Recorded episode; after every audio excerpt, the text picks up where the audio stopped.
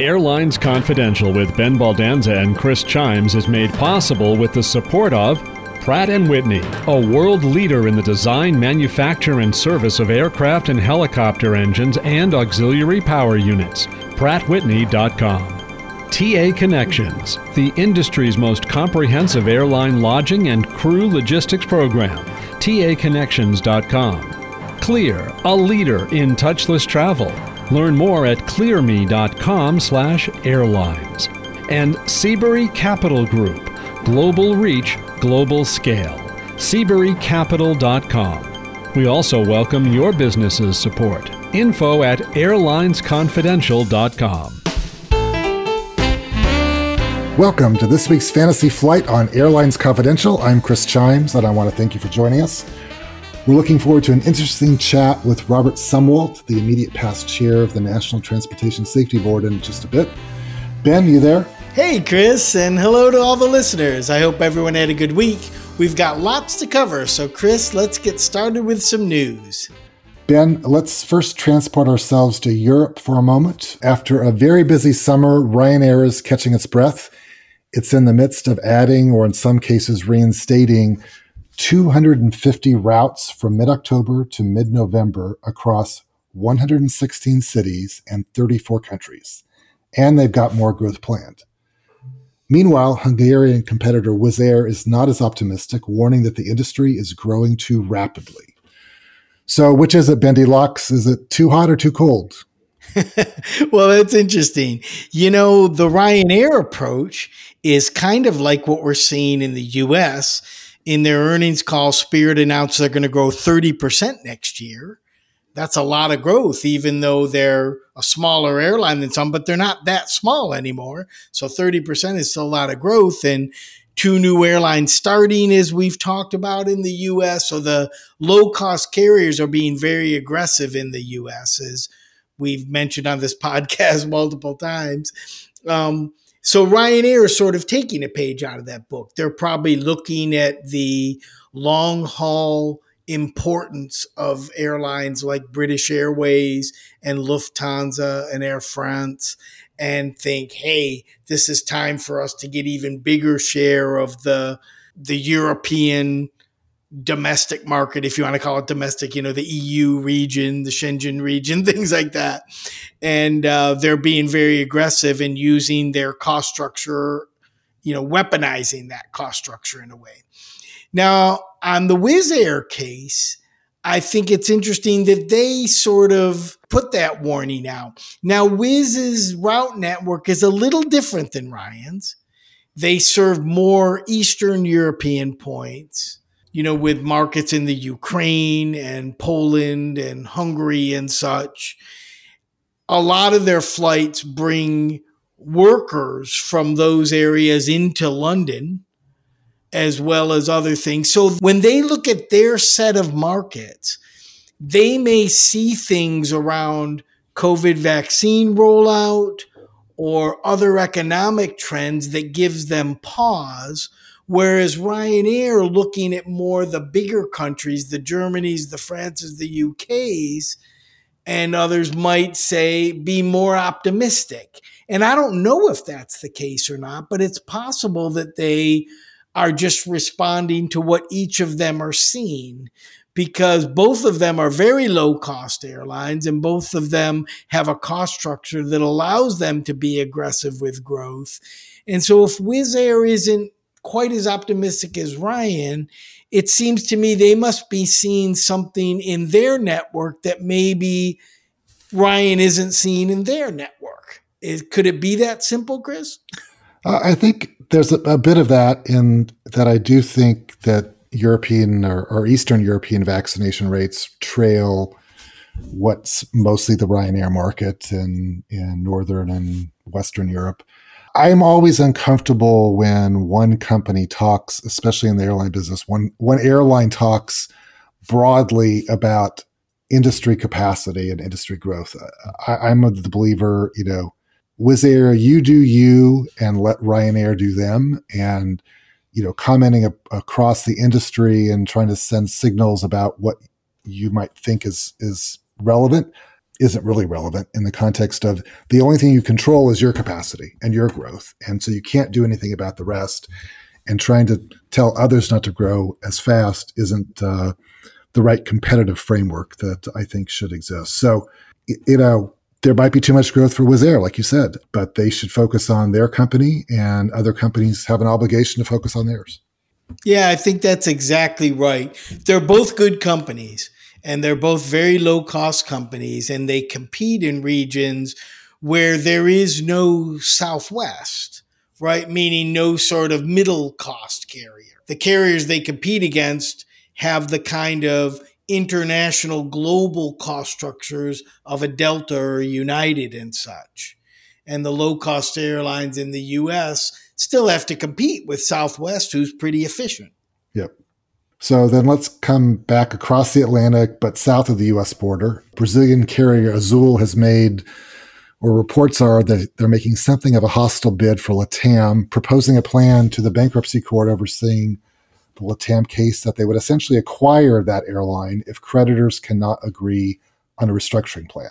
So do you think that this going public pushes the creditors to a deal, or are some of them preferring to see a sync up with the David Neeleman-led Azul? I think this is a fascinating issue going on in Latin America, and it brings up one of the realities of bankruptcy. In the airline business, airlines, certainly in the U.S., have successfully used bankruptcy to change their cost structures, get better deals on airplanes, essentially outsource some of their retiree expenses to the U.S. government, right? A number of things that have been positive to the financials of the airline.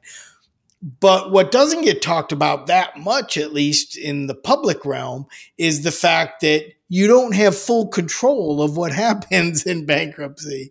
So David Neeleman stepping up, and while LATAM's in bankruptcy, and saying, hey, if you guys don't reach a deal, maybe we could put Azul together with you guys and we could run all this. And I'm sure that was something that LATAM wasn't thinking about when they went into bankruptcy, but now they have to deal with it. And David Neeleman has been a very successful leader of airlines. Obviously, he's a little busy starting Breeze here in the U.S. now, right? But at the same time, I would think there are some creditors who would say that LATAM might have a better chance if it had a real efficient airline like Azul in Brazil attached to all the other things that are LATAM, and a name like David Neeleman associated with all that. Whereas others might think, well, that might have us lose some of the control that we, the LATAM directors and management, used to have. So maybe we don't want it to go that way. I think it's a fascinating thing going on there, but it wouldn't surprise me if it does both things that you say, meaning it might push creditors to do a deal because the most of them don't want that sort of hookup. Or it might push them to say, no, that's our preferred choice. So we're not only going to not push to do a deal, we're going to push to do that deal. And I think we could see either one of those. And a lot of it's going to come down to what the creditors believe is the best outcome for LATAM as a whole. Yeah, I think there's some interesting melodrama that's going to play out. What's Delta going to do? I mean, how does this fit into the natural evolution of the three major alliances, since Azul's still independent but cooperates with Star at some level, or some of the Star carriers? So there's a lot to watch, and I'm sure our listeners and av geeks everywhere are going to be thinking about what's going to happen next. Well, before we get back to the news, thanks to our friends at Pratt & Whitney, whose GTF engines are redefining aviation with 20% lower fuel burn, 50% fewer regulated emissions, and 75% smaller noise footprint. GTF engines have no comparison. This revolutionary geared turbofan engine is allowing airlines and airports to open new routes and fly more people farther with less fuel and much lower noise. Learn more at pwgtf.com. And we also want to thank Clear, who makes travel safer and easier. Become a member of Clear, and you'll enjoy frictionless journeys when you use Clear's home-to-gate feature, which lets you know exactly the best time to leave for the airport. Plus, Clear's signature airport experience helps you move seamlessly through security. Where will you go? Get back out there with Clear. And then, Ben, I'm out in California right now and looking at these $5 gas prices. So this question seems kind of apropos here. As we're all watching gas prices rise at the pump, no matter where you are in the U.S., more people are starting to eye jet fuel prices, which have increased, but certainly not at the trajectory of consumer gas prices. Do these current market circumstances encourage more fuel hedging, do you think, by the major carriers, or do the major airlines continue to hold steady on the open market for a while? It's a great question, Chris. Most of our listeners probably know that one of the reasons that AvJet prices don't track gasoline prices as much is gasoline is a much more refined fuel. So it costs more to produce gasoline from oil than it does to produce jet fuel from oil. And so those things don't match. In fact, when airlines hedge, they often hedge against another lesser refined oil, like maybe heating oil or something like that. And that's why I think those two things aren't linked that much. But in terms of whether it convinces more airlines to hedge, airlines have benefited from hedging, most notably Southwest for many years, but they've also got burned by hedging. And I think what has happened is that airlines have figured out that their real exposure on fuel price is about a 90-day exposure.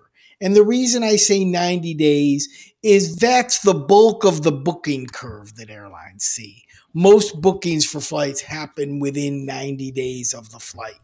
Certainly there are people booked to fly next Christmas somewhere, right? But those are few and far between. And so, you know, if an airline sells you a ticket for a flight in a few months and then the fuel price ramps up really quickly, they can't go to you and say, well, you have to pay us more money because we're going to spend more fuel to get you there. So they eat that difference. And so that's really the risk. When airlines have thought of hedging, they often hedged far out, maybe 5 quarters or so, almost hedging for their liquidity, you know, to make sure they don't go out of business, as opposed to that they're managing sort of earnings and such. But I think what airlines have learned is that outside of 90 days, they can adjust capacity, they can adjust where the planes go, frequency, they can adjust prices, you know, quickly enough with fuel changes that, but for maybe the next 90 days, they react enough. And so given that, I don't think that the current fuel price volatility is going to necessarily create more hedging, which brings a lot more risk into the airline situation. And it's really kind of a different business. It's a commodity speculation game, and they're in the business of flying airplanes. Now, obviously, if they can help to manage what is a high piece of their cost structure, the fuel, that's a good thing. But I really think the industry has figured out that it's a very localized short-term risk. And therefore, even if they do hedge, it would be a relatively minor, close-in sort of protection rather than thinking about, do I try to lock in prices for years? That's my sense. Yeah, it used to be such a hot topic, even on quarterly calls.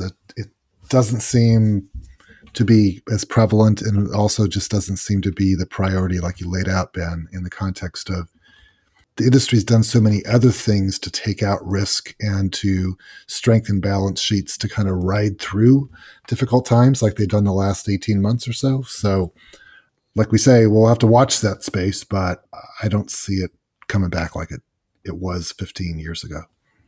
We'll be right back with our conversation with Robert Sumwalt. Promotional support for Airlines Confidential comes from thearchive.net, the hub of the history of commercial aviation with vintage timetables, route maps, brochures, historic flights, terminals, airplane cabins, virtual tours of airline maintenance and training facilities, models, safety cards, and menus, plus special flights and events. Thearchive.net is now boarding.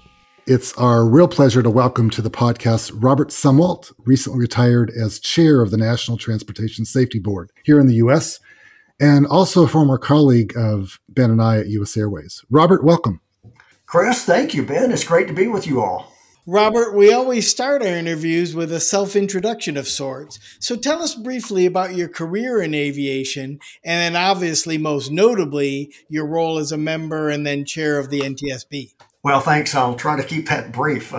Ben, I started flying, like many folks, started flying in high school. By the time I finished high school, I had had my private pilot certificate, and I flew all through college, working on my ratings and certificates. And I was very lucky in life. I got hired by Piedmont Airlines, then Piedmont Airlines, when I was 24, and had a wonderful career with Piedmont. Of course, as you know very well, both of you know, Piedmont was absorbed by U.S. Airways, and spent 24 years there at the airline.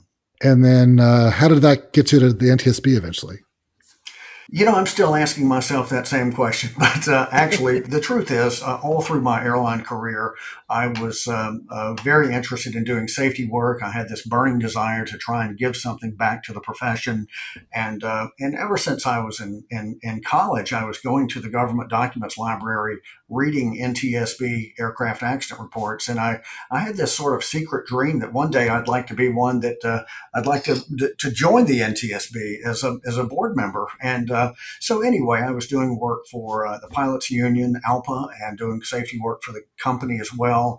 And just sort of one thing led to another. And I was at a banquet in 2005, and a friend of mine came up to me and said, "You've always wanted to be on the NTSB. There's an opening. You've got to go for it." And because Captain Bill Weeks pushed me, I said, "Well, okay, I'm going to go for it." And it's a pretty treacherous path there to get the attention of the White House and go through all of that. But it did work out. So very lucky.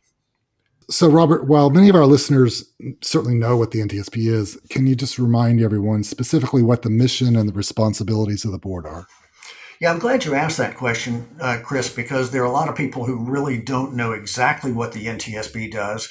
The NTSB is a federal agency charged by Congress to investigate transportation accidents, determine the probable cause, and then issue safety recommendations to hopefully improve safety. But we are not, and I say we, it's still hard after 15 years to not say we, but the NTSB is not a regulatory body. People think that, oh, can't you just do this or can't you just do that? But the NTSB doesn't have the authority to regulate or mandate the changes. They're strictly issue recommendations and then push like the Dickens to get those recommendation recipients to act on those recommendations. Well, that's a terrific description, Robert. So tell us, you said that someone told you there was an opening. Are these posted? I assume that you have to have certain prerequisites, having been a pilot maybe, or a chief pilot or a safety officer. Like, once you were told there's an opening, how many hurdles did you have to jump through, and what did you have to do to actually get named to the board? Many hurdles. The biggest, I think, is getting the attention of the White House. There's an office within the White House, the PPO, Presidential Personnel Office, that really is like a recruiter. They're out looking for people to fill these various political slots. As you know, the NTSB board members, and there are 5 board members, they are appointed by the president and confirmed by the U.S. Senate. So there are all kinds of hurdles. Once you get the attention of the White House, I remember the young man calling me to say, "I've just left the Oval Office and the president would like to move forward with your nomination." But then that's when the fun begins, and you've got an FBI background investigation. They're delving. Everyone is delving into your finances, any possible ethical issues. It's quite a gauntlet there, and I've been through that nomination and confirmation process 4 times now, and I think I'll just quit right there after 4. In doing my research, Robert, for this discussion, I saw that you were on the board, I think, for 15 years, which is quite a tenure. So you probably have seen a lot in the context of aviation safety enhancements and opportunities over that time. Tell us what you think were the biggest changes in aviation safety during that period. Great question, Chris. And I think that the Colgan Air crash truly was a watershed event in that so many changes went into place as a result of that tragedy. The way that pilots are fundamentally trained, recruited, hired, maintain their proficiency, their work schedules, and that a whole new fatigue set of flight and duty time limitations came into play. So I think that accident really, and I'll say it again, it was a watershed event for the commercial aviation industry. Has the industry been able to keep up with that? I mean, we talk a lot on the show about pilot shortages. Do you think that things that were put in place after Colgan Air are, I don't want to say contributing in a bad way, but is that part of the pilot shortage equation that the industry is grappling with now? Yeah, I do think that's one of the unintended consequences of that. And I'm not saying whether or not it's good or bad, but I do think that is contributing to a pilot shortage. It used to be that a pilot could get out of a very good aviation program such as Embry-Riddle or Purdue or University of North Dakota or many of the other programs that are out there and get hired with an airline without a whole lot of flying time. On one hand, that's good.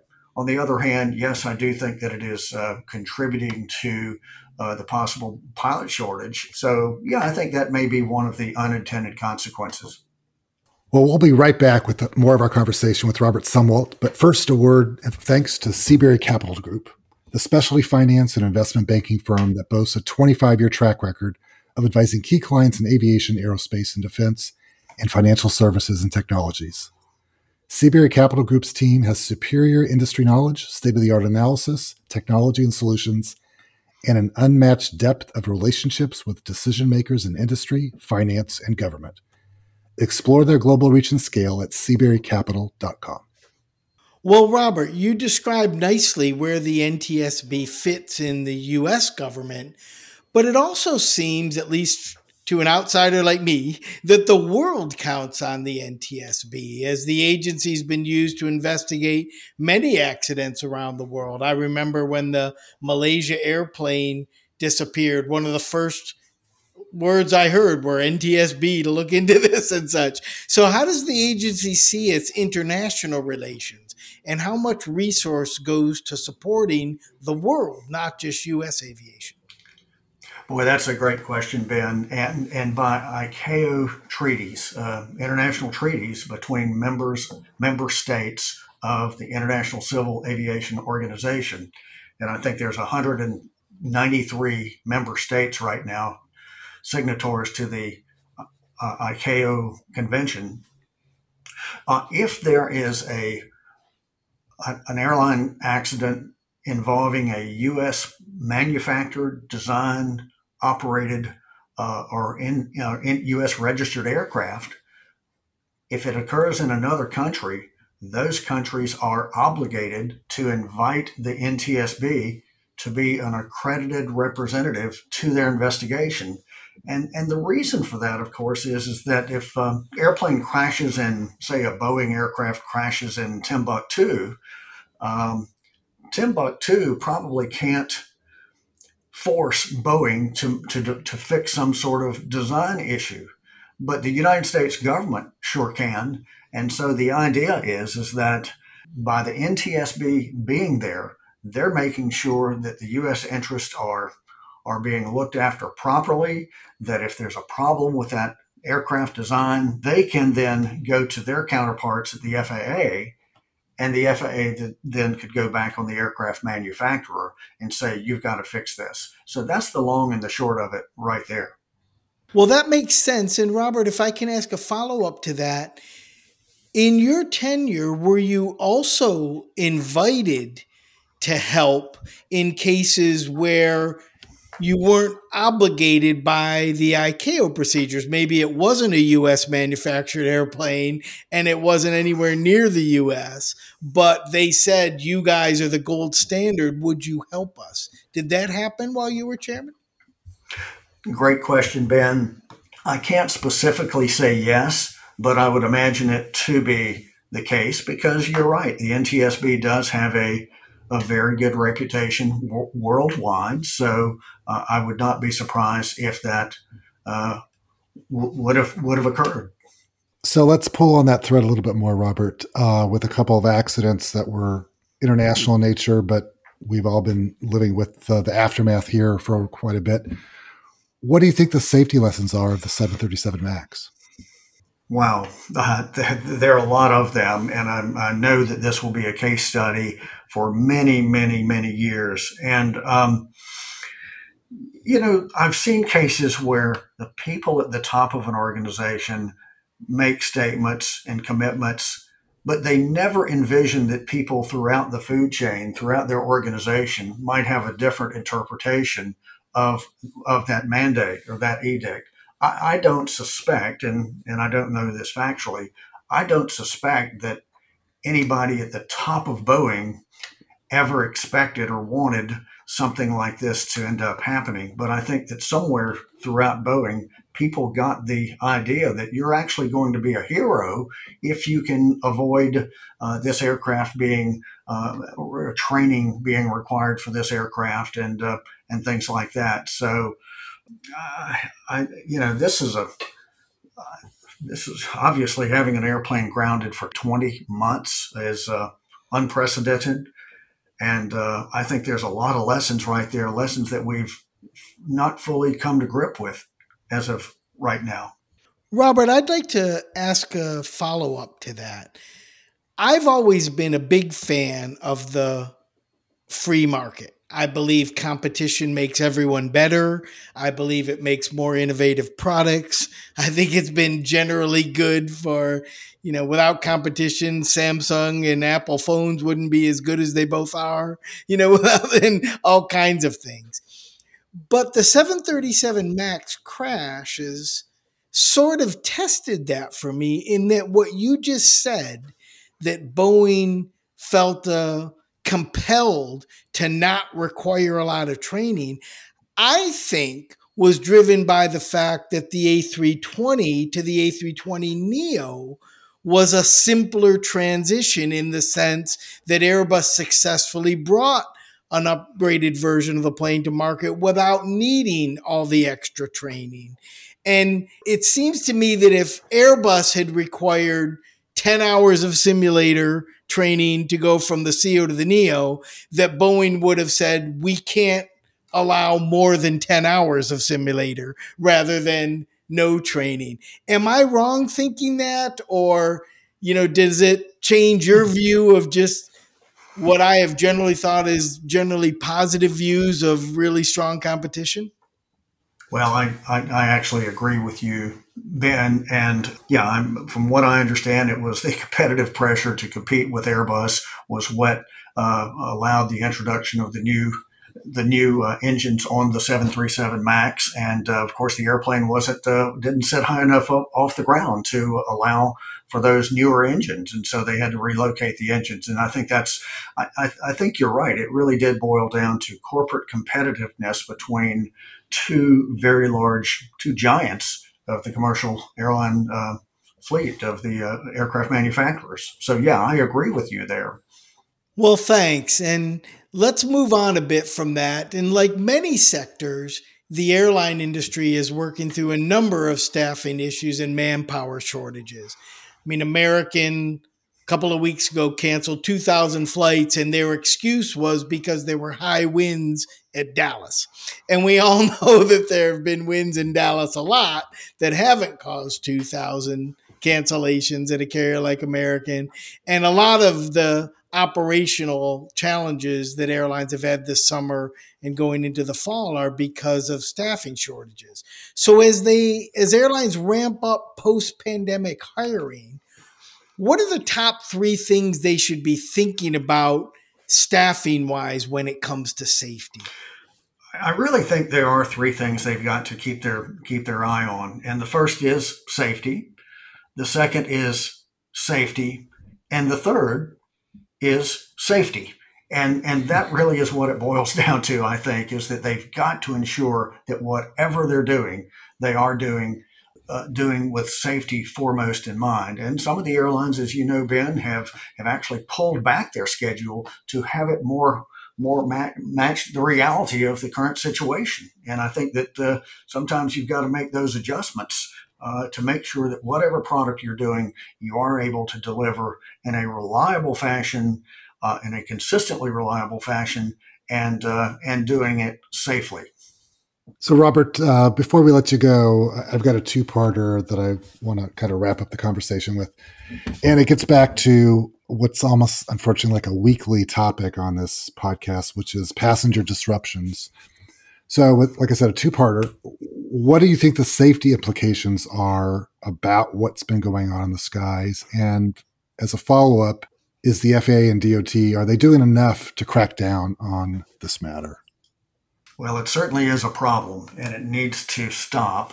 And when you have flight attendants get their teeth knocked out, and when you get other passengers who are being harassed and picked on, this is unacceptable. And I think that the FAA Administrator, Steve Dixon, has made it very clear that this is unacceptable. People will go to jail. There will be very heavy fines. And honestly, I'm not sure what more they can be doing. A lot of this apparently is stemming over mask mandates. When you check in for a flight, you have to acknowledge that you're going to abide by all of those restrictions. And so there really is no excuse for this type of behavior. I think most of the airlines have pulled back on alcohol sales, which I think a lot of this is precipitated by alcohol. So it's unacceptable what's happening there, and these people who are offenders, they need justice. That means it needs to be a fair process, but if they're convicted, there needs to be severe consequences for them. Do you have any concerns about the current kind of spate of bad behavior and what might happen with an evacuation of an aircraft with regard to, have people kind of lost sense of their sensibility when they get on a plane? Well, in some cases, it certainly appears to be the case, and sensibility and dignity that has been lost in some cases. And as it relates to an evacuation, people continue to want to take their luggage with them. It always amazes me how if somebody can get off of a burning airplane and be 50 feet from the airplane and turn around and take a picture and post it on Twitter before all of the other passengers are safely off of that airplane. But so we do have some issues here with the behavior of some of the traveling public. Well, Robert, you've been generous with your time. Safety and the airline business go hand in hand, as we often talk about. So it's great to get your perspective and share it with our listeners. I know they're going to enjoy this conversation. Well, I've certainly enjoyed being with you, and I appreciate being with you all. Be safe, be well, and take care. Thank you so much, Robert, and thank you for your leadership of the NTSB while you were there. Well, gosh, I was absolutely honored to be a part of the NTSB. I truly honored and privileged. We'll be back with more Airlines Confidential in just a moment. The Airlines Confidential podcast is now available on Apple, Google, iHeart, Stitcher, SoundCloud, Pandora, Spotify, TuneIn, and many more. Use your favorite podcasting app with just one click at airlinesconfidential.com.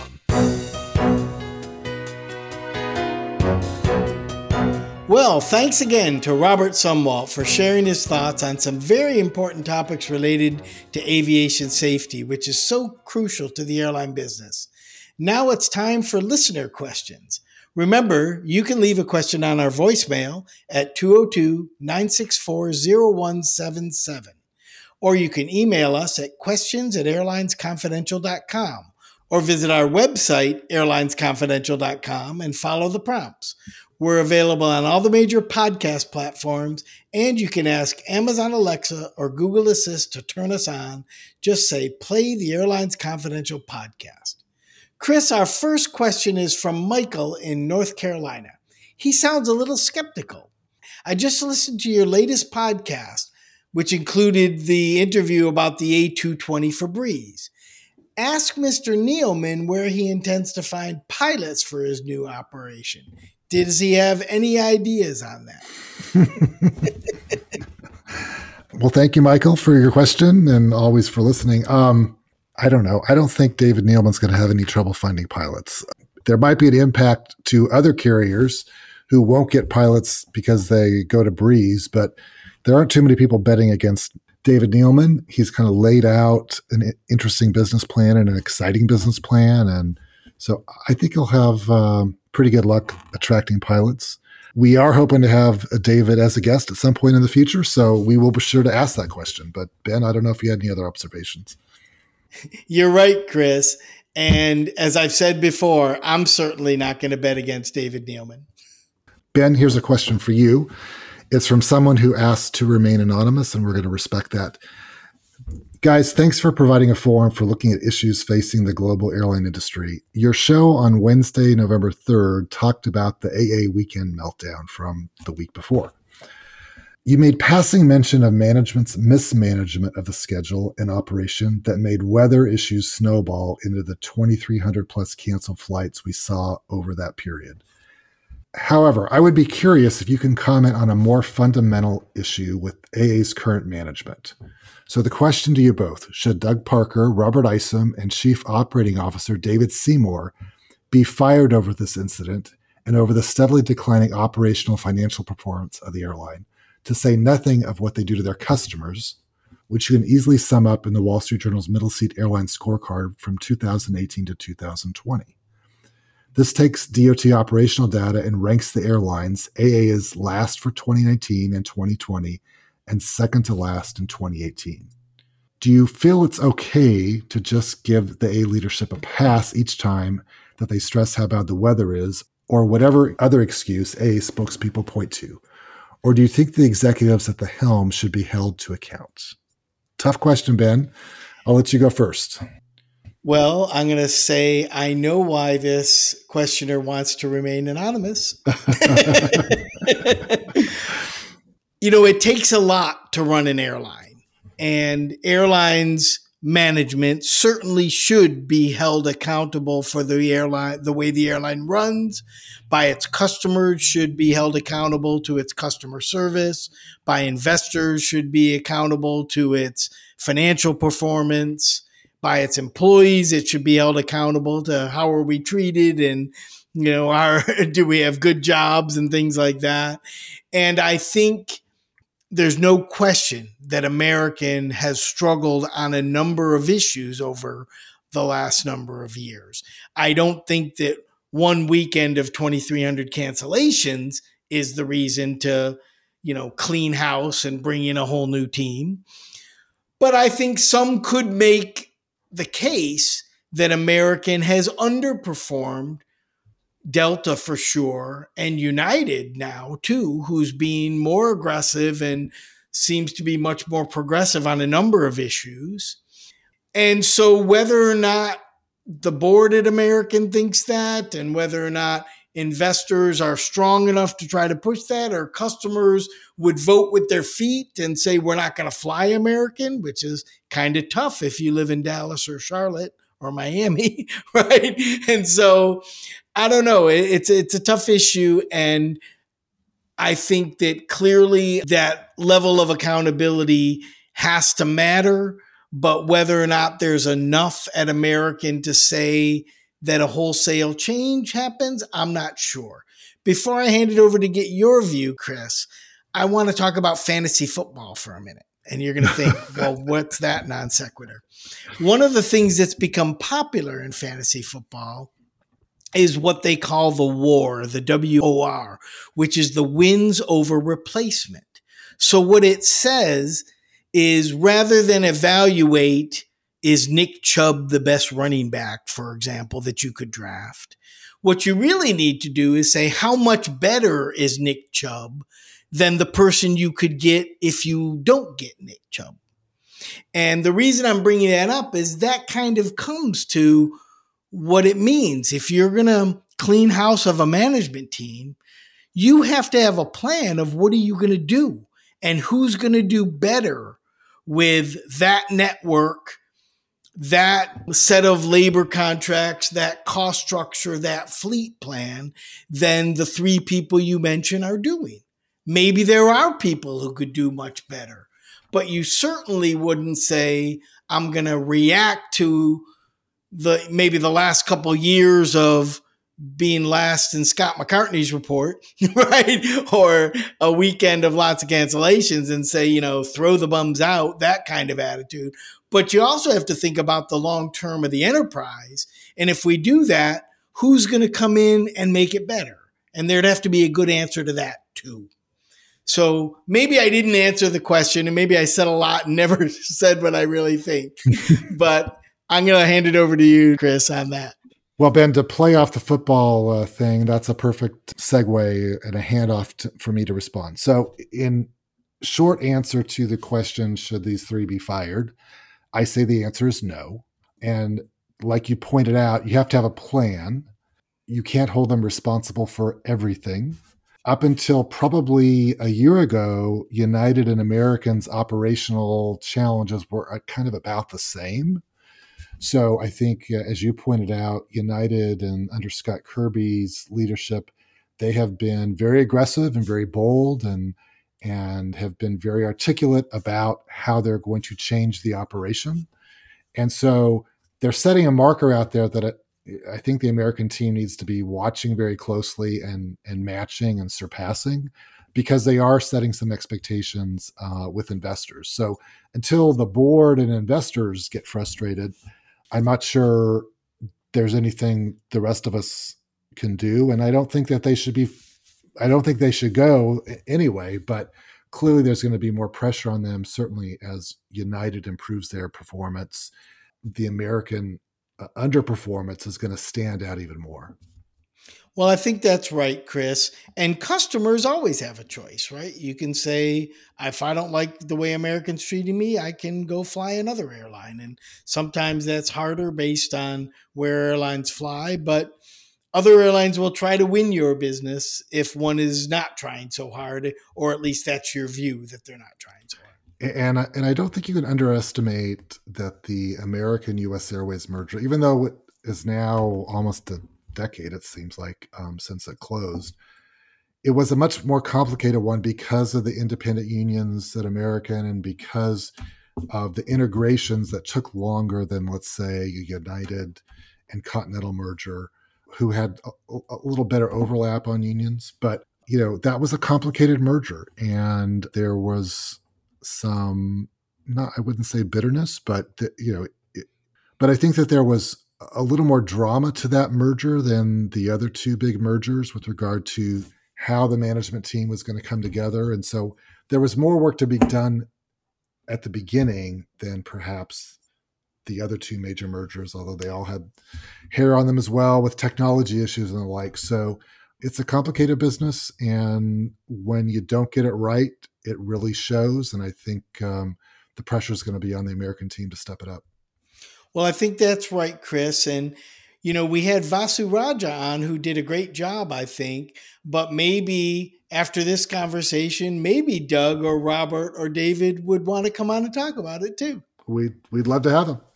Well, Finer One is next. But first, a word for TA Connections, which is paving the way for a new chapter in crew logistics management. TA Connection procures over 30 million room nights annually on behalf of their clients, and makes travel management easier and less expensive with technology and AI-powered booking applications and negotiated rate programs. Learn more at taconnections.com. TA Connections is a FleetCor company and the world's leading provider of technology and services for crew and passenger logistics management. Ben, this finer wine is from Jacob in Oneida, New York. I understand that I had to pay for my bags and my seat assignment on Allegiant, but even with that, my flight was cheaper than the Southwest option.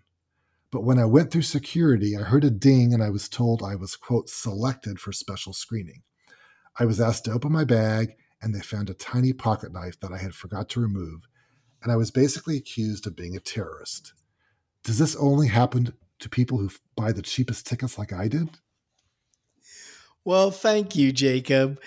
And I'm sorry to say, but I think this is a big whine, actually. TSA has no idea what you paid for their tickets. They have no idea, and they probably don't even care. In fact, I could imagine we might get a question someday from someone who said, I bought a very expensive ticket and I heard that ding and they looked at my bag. Is it only people who pay a lot of money that get their bags pulled? Right? And so TSA does two things. One, they randomly search people. And some of you, I'm sure, have been randomly pulled over and have them swipe over your hands and your luggage and things like that. And sometimes they look in your bags just from a random screening. And sometimes the person looking through the scanner sees something that they don't know what it is. So they pull the bag over and they say, we want to look in this bag. And sometimes it's not anything. And in this case, it was your small pocket knife. So I think they're just doing their job. Random screening makes sense. And when they see something they don't understand, I think it's perfectly appropriate that they pull the bag over and open it and look at it. So I think this is a win. It's fine for you to buy cheap tickets, but that doesn't drive what TSA does at all. Yeah, Ben, I was going to say, no, it doesn't happen to the people who just buy cheap tickets, but it does happen, hopefully, to the people who put up pocket knife in their suitcase. So that's the point of TSA. So as we put away our tray tables for this week, let me give my shout out to Alaska Airlines, which last week announced that they were eliminating single-use plastic cups and bottles on all their aircraft. These initiatives sound very easy, but are often a logistical challenge. We've been working on it at Carnival Cruise Line for well over 2 years and making progress, but it's a steep hill to climb with some of the things you do in guest and passenger service. But good on you, Alaska. I hope this continues to grow across the industry.